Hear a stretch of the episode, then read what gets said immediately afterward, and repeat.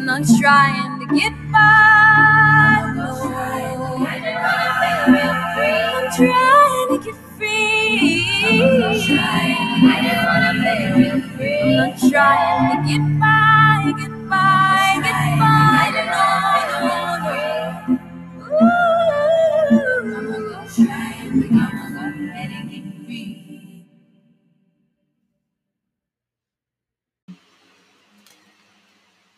This episode is about the truth and possibility of the time that we will forever be defined by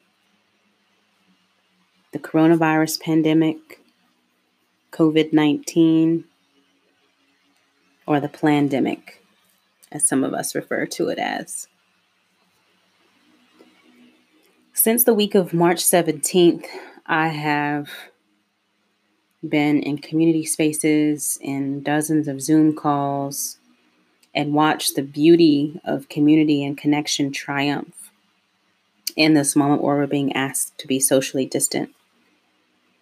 And so, as a leader of the Appreciative Inquiry Summit recently stated, we are not social distancing, we are physically distancing and socially connecting.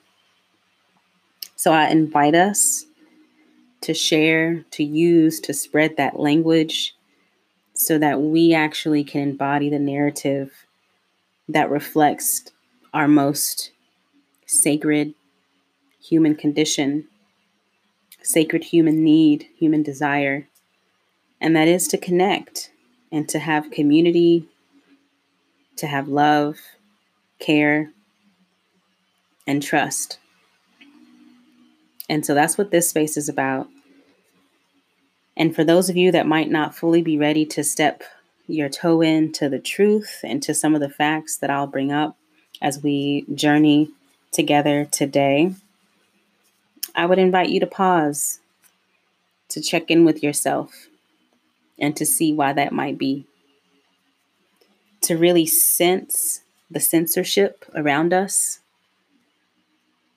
and to see what's really at stake if we continue to allow our freedom to express ourselves to be limited by what an internet bot or a social media mogul, the media, or any other individual decide what we deserve to be able to say or not say. And so I hope that this message reaches you. I hope that we might continue to display our most human character traits and to remember the moment in the age of coronavirus when we remembered our collective humanity that's not divided by geography or zip code or race. And while I'm not refuting that the coronavirus pandemic has impacted communities of color or those that have been marginalized more. That's fact because anytime there is crisis, those areas, those blind spots that have been ignored and pushed aside will be illuminated once again. And so what we've always known to be true is that there are is a lack of access to health care that there's a lack of access to food and to water, to shelter. For some of us, it was absolutely illuminated and widened by this notion to shelter at home. And for many of us, the question becomes what's home? Have I been connected to this place that I'm being asked to stay in? Have I been Am I connected to this land that I'm having to stay on?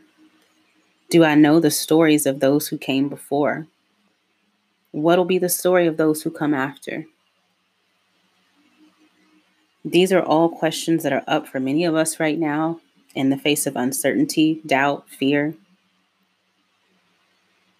And my artist, my organizer, my facilitator inside quickly let me know from the week of March 17th and beyond that these are the important things for us to remember that we have questions, that we don't know, that sometimes the only way to move forward is to just move, and the only way to respond is to just show up. I also deeply believe that this is a time when our creativity and our imagination is really being called to the forefront. Many of us are having to reimagine and re engineer the ways in which we are working, whether it's shifting from working in person to now shifting to working remotely, whether it's shifting to working for ourselves as opposed to working for someone else, or maybe we're not working at all. What we know is that we've all experienced this global shift and it has not not touched one of us in some way. As i start this journey with you all today i also want to acknowledge and recognize that there have been losses that we are in a moment of collective grief together that some have lost their lives, whether on the front lines, supporting, or whether as a result of some other condition that has resulted in the transition of those folks to the ancestor realm. there is grief. And as I say in a lot of my racial equity trainings and the racial equity work that I do in the world, that our grief is a teacher and not something for us to avoid, not something for us to shrink away from, but something for us to remember and acknowledge that it's there that to remind us that we're human, that it's okay to feel, grief is a process, whether you're experiencing anger, sadness, happiness, relief, release, whatever that might look like, our grief is necessary to remind us of our humanity and that we care enough to feel what we're feeling. Through those feelings, my hope is that we can act, that the things that bring up grief for us in the most deep, dark places will illuminate and reveal to us our blind spots and allow us to move forward in a way with greater clarity, understanding that truly we do need each other and we all deserve the basic human necessities in order to live a happy, fulfilling life.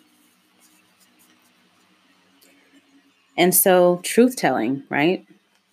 Truth telling is the pathway to healing and to reconciliation, in my belief.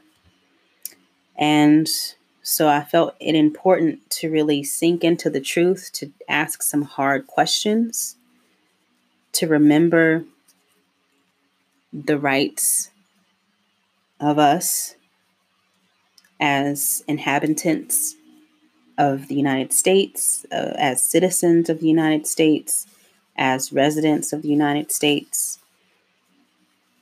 I can't really speak to what the rights and the laws dictate in other parts of the world for those of you that may be listening from across the globe.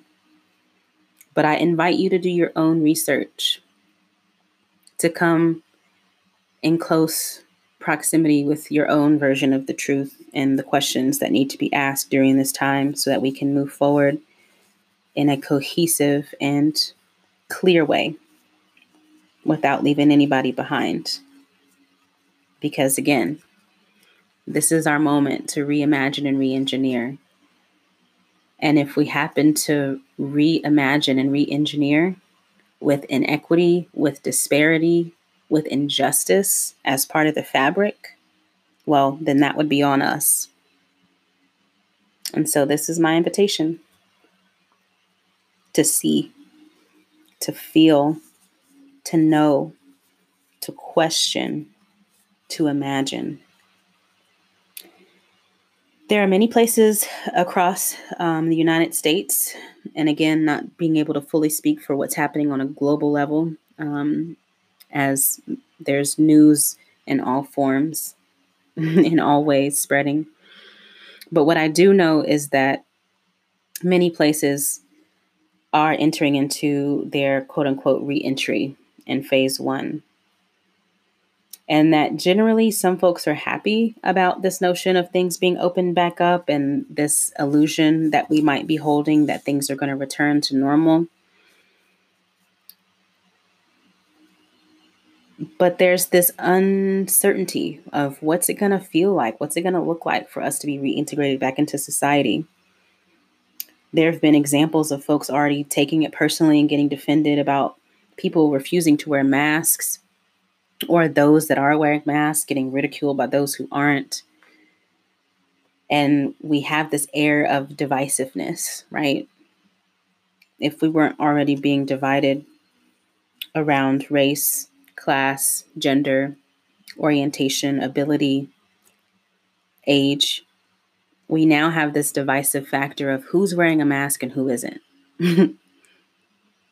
and for me as a as a as a deep thinker, as a person that likes to really reflect and really tease apart the meaning of words and language, I'm like, hmm, what is what actually does it mean that somebody's unwilling to wear a mask? Because prior to this moment, the notion of being masked in our society meant that we were walking around with only parts of ourselves showing, that we were only presenting what we were willing to let be seen or be known by other people, that there was a part of us that we were keeping hidden, reserved, and secret away in the shadows. And so part of me can't help but wonder is there something deeper to this notion of us having to wear these masks? I know that protesters are pushing back every day in almost every state, and that it's going largely unreported by mass media. That there are some communities and neighborhoods that are having cookouts and gathering at corner stores and just congregating in the streets, so happy to be around one another and to see each other. And I also know that those folks are experiencing detainment. They're getting walked away in handcuffs. They are being slammed to the ground or experiencing other forms of drama, trauma or violence. And I guess drama is also the right word there. Part of our reality right now also is that if the middle class ever actually did exist as we know it, that it has almost completely dissolved as monopolies and corporate institutions like Zoom and Amazon and Walmart and Trader Joe's, and I'm sure you could name even a few on your list, that they are benefiting from the crisis as we flock to them for our needs. And by large, and again, I'm not able to speak for all of these companies because I'm not on the inside, but from what I have seen from petitions, from people organizing and really sharing their truths and sharing their experiences, that the treatment of the employees of some of the places that we're depending on for our services has not improved. And in fact, in some ways, has worsened as demand has gone up. I know that prices have gone up for food and other basic necessities as demand has gone up and supply has gone down. I know that there is food that's being tossed out and farms that are being cleared, and still yet so many that are going hungry. I know that there are folks that are without homes because they, in whatever way, were not able to get with the system or get with the program. And that for those who were previously living on the streets, many are in more ways than ever before really having to depend on the generosity and the willingness of communities, churches, and others to allow them a safe space to shelter under the shelter at home ordinance. And again, I ask the question what is home? Who has access to all the benefits and the privileges of being able to shelter in home and feel a sense of resilience and support right now? Many small business owners and entrepreneurs have experienced their businesses closing. Many folks that have worked years and decades to invest and set up um, opportunities for their children, their grandchildren, have been furloughed, have lost benefits, lost jobs, lost stability. I know that many of the companies that are going to receive the billions of dollars in relief from the government or, or other institutional agencies are not being publicly disclosed. And so the question remains around the checks and balances that have always been needed to ensure equity, inclusion, justice, and a true sense of camaraderie for those of us that don't have access, that haven't had access. And so, my inner researcher and historian, knowing all of these truths and, and feeling the depth of all of these various points of intersection, whether we're talking about food access, transportation, housing, income, education, um, so many other things that we could name, I saw the deep, deep, deep tsunami caused by coronavirus. And while I am hopeful and I'm an artist at heart and ready always to imagine and engineer and to create, I couldn't help but be drawn into some YouTube videos that pose some interesting facts and questions that I hadn't been hearing posed in other places. I was especially drawn in when the speaker on the channel in the video mentioned that he had posted this information before and it had been taken down. Dr. Rashid Buttar with the Centers for Advanced Medicine uh, just earlier today, today being May 23rd, live streamed several talks as part of a conference to really discuss medicine, to dissect and to look at the coronavirus and to share some some needed truths in medicine about how we can move forward from this place that we're in. So for the the data people, the medicine folks, the fact checkers out there, I would invite you to take notes, to do your own research, and to know that I'm only the messenger. and that is the role that I am playing in sharing this information with you all. So don't kill the messenger. Just be willing to be with the facts.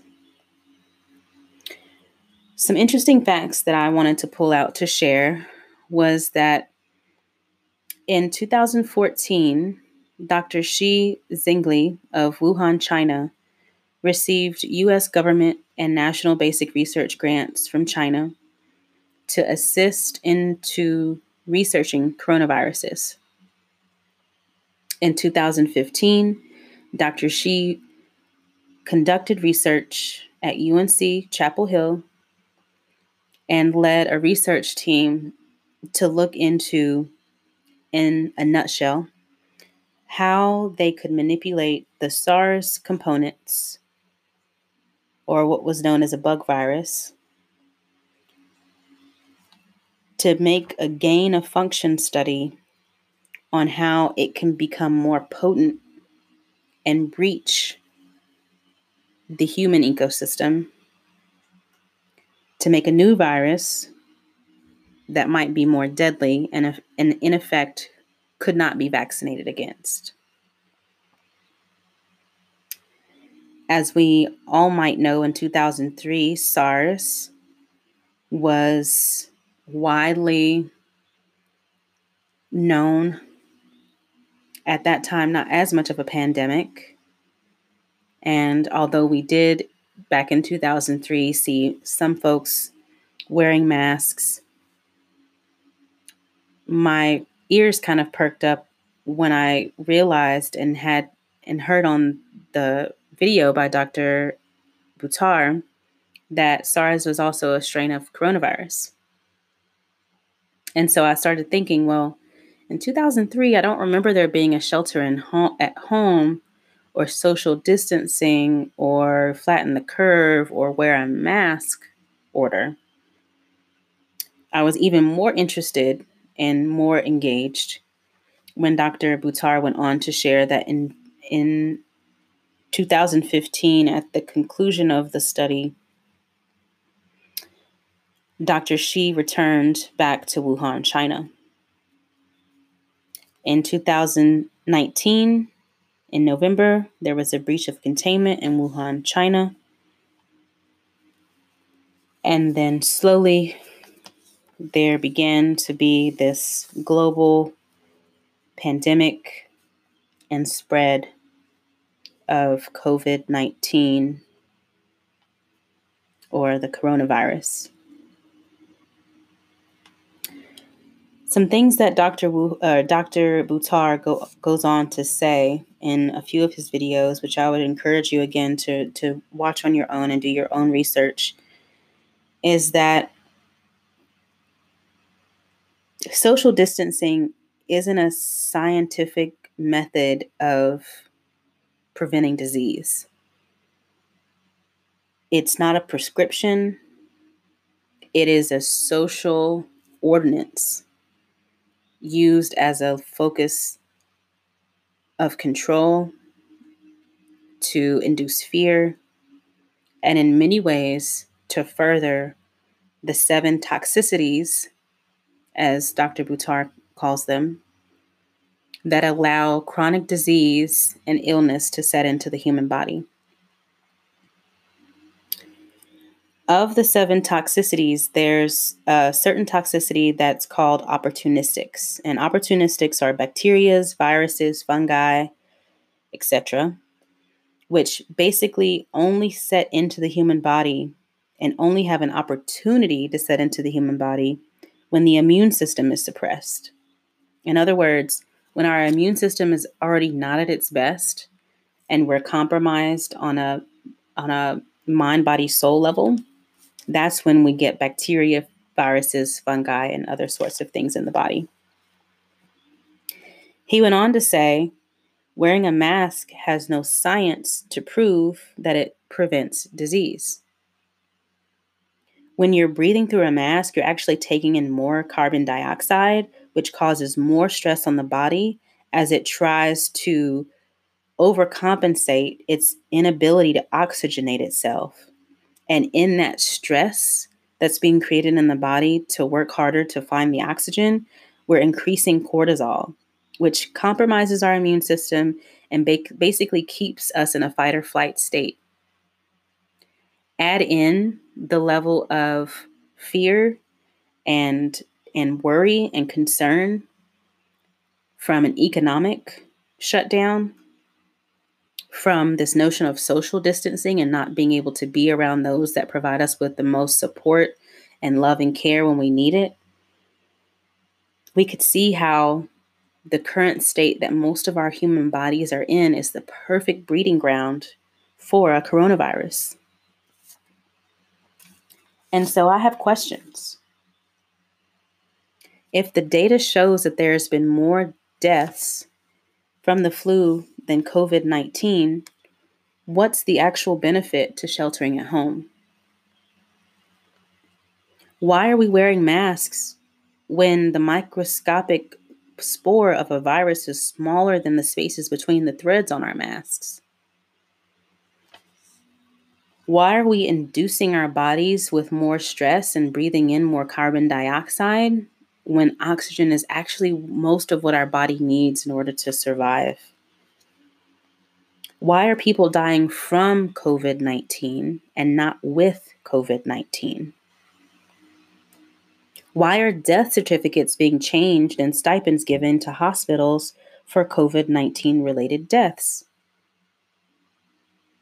Why is pushback on misinformation and false news about death reports from for people from people who have not died from COVID-19 being stripped um, from social media, websites, and other news channels? Why is there censorship happening on this massive level without any questions being raised about the legal rights of people to know information that impacts their livelihoods. Why are vaccinations being pushed when vaccinations have never actually seemed to eradicate disease? Why do we need a bill like HR 6666 to come into the home if a person already has an order order to stay in home is likely the best quarantined environment that they can get. And they're supposedly no longer a threat. So I have questions. And as I listen to Dr. Buttar talk and share more, I also heard him speak strongly about our constitutional amendments and our constitutional rights specifically the first constitutional right that we have freedom of expression.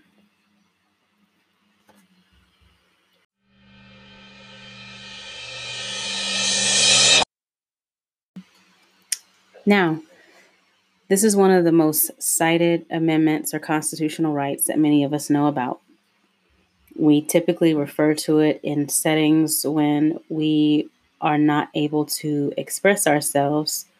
But as Dr. Buttar brought up, that I hadn't really paid attention to before was our right, or as it states, I'll just read this directly the right of the people peaceably to assemble and to petition the government for a redress of grievances.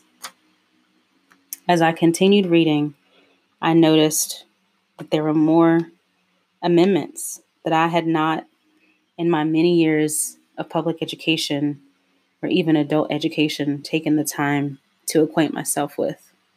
And so I kept reading. And little by little, amendment by amendment, these things popped out at me. Amendment 4 Search and Seizure the right of people to be secure in their persons, houses, papers, and effects against unreasonable searches and seizures shall not be violated, and no warrant shall issue but upon probable cause, supported by oath or affirmation, and particularly describing the place to be searched and the persons or things to be seized. Amendment 5 rights of persons. Specifically, zooming in on the last couple of statements there on Amendment 5. No person shall be deprived of life, liberty, or property without due process of law, nor shall private property be taken for public use without just compensation.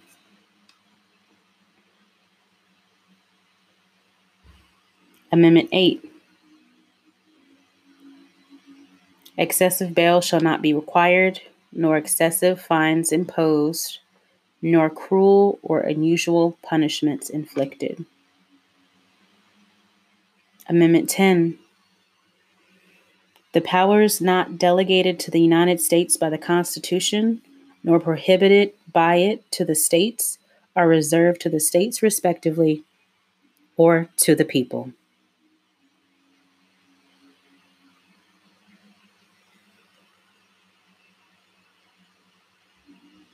Amendment 13. Neither slavery nor involuntary servitude, except as a punishment for crime whereof the party shall have been duly convicted, shall exist within the United States or any place subject to their jurisdiction. Amendment 14. No state shall make or enforce any law which shall abridge the privileges or immunities of citizens of the United States nor shall any state deprive any person of life, liberty, or property without due process of law. Amendment 15. The right of citizens of the United States to vote shall not be denied or abridged by the United States or by any state on account of race, color, or previous condition of servitude.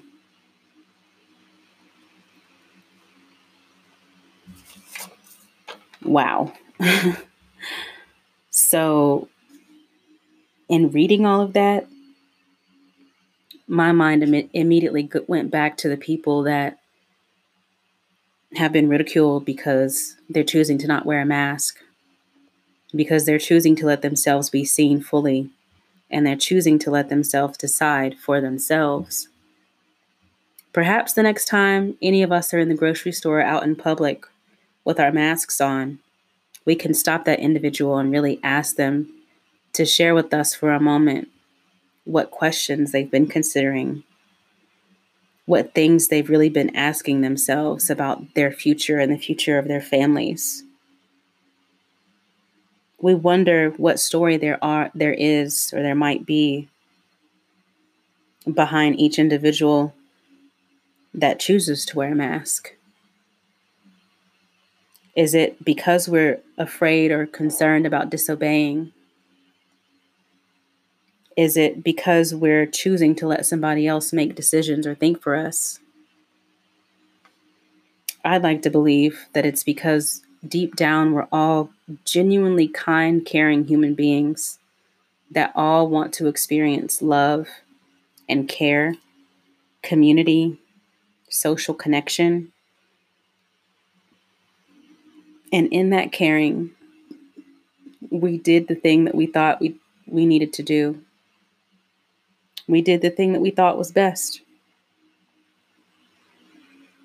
As I close and as our journey starts to come to an end for this time, I remind us in all of my artist, organizer, facilitator, healer selves that I am that it's time to create, y'all.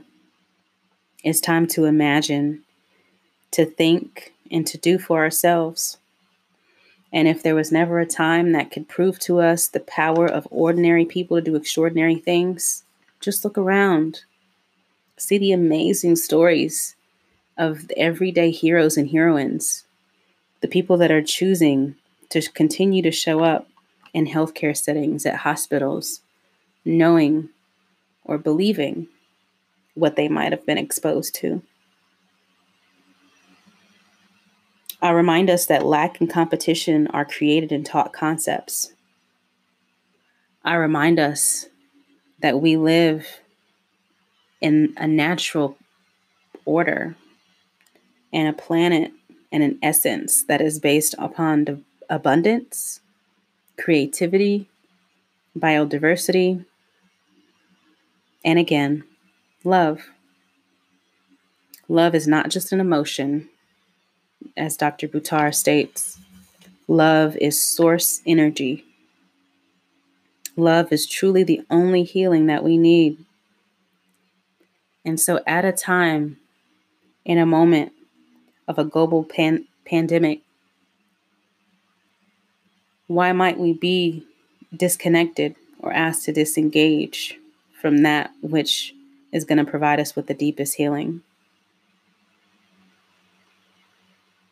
I ask of you, as it always is asked of me, to ask more of life Ask for justice. Ask for what you need, and ask not just for yourself, ask for others as we remember in this moment and always that we are truly, truly a community, that we can coexist, that in fact we were designed to. And so, whatever the moment might be, that you come out of your home and define for yourself anew what your expectations are and how ignorant we might be to our basic human constitutional rights. How can we create together?